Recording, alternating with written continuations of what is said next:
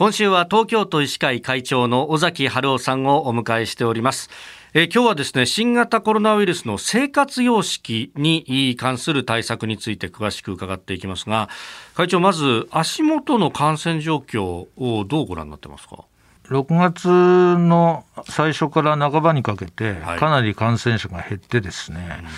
まあ、このままいい状態になっていくかなと思いましたけれども、6月の後半からやはりちょっと増えてくるかなっていう傾向で、今、7月を迎えてるわけですよね。ですから、今後、第7波のようなことが来る可能性も、あのやっぱり否定はできないと思うんですけども。まあ、感染者はですから今、今度、BA.2 から BA.5 に変わってきてますので、はい、あの株がですね、そういう意味で感染者は増えていく可能性はありますが、ただ、重症化する方は極めてやっぱり少ない状態が続いてますから、うん、で、どういう対策を練っていくかということだと思います。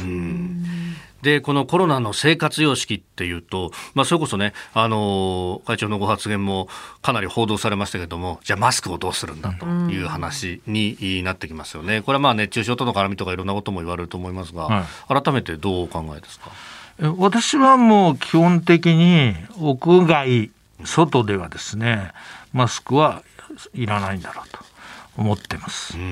そしてあの繰り返し言いますけども、濃厚接触者の定義っていうのがあるわけですよね。はい、そこに書いてあるのは、1メートル以内でマスクを両方外して、15分以上喋ったり、飲食を共にした場合に濃厚接触者に当たりますって言ってるんですね。はい、ということは、そういう人はうつる可能性が高いということですね。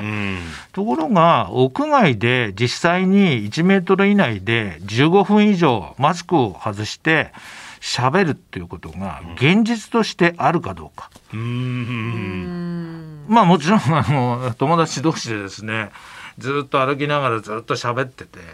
でその時にマスク外してたっていうのはもしかしたらそれに当たるかもしれないんだけどもでも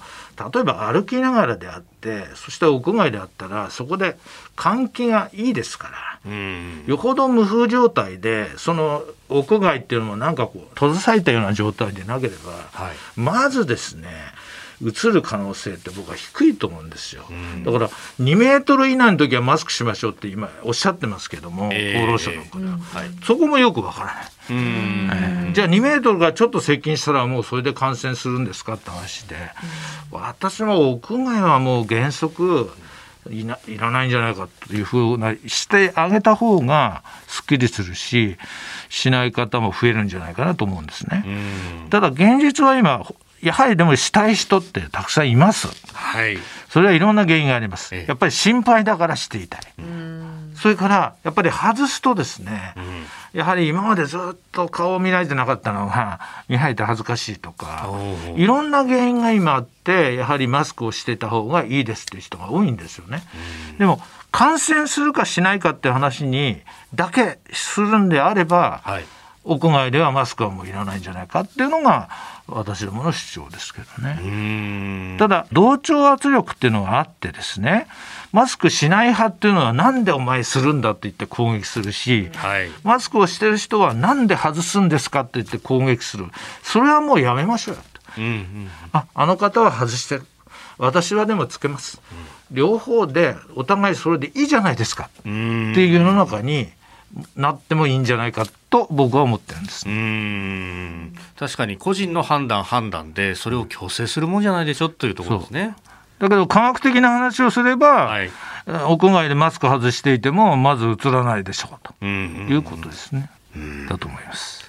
東京都医師会会長尾崎春夫さんにお話を伺っております。会長明日もよろしくお願いします。よろしくお願いいたします。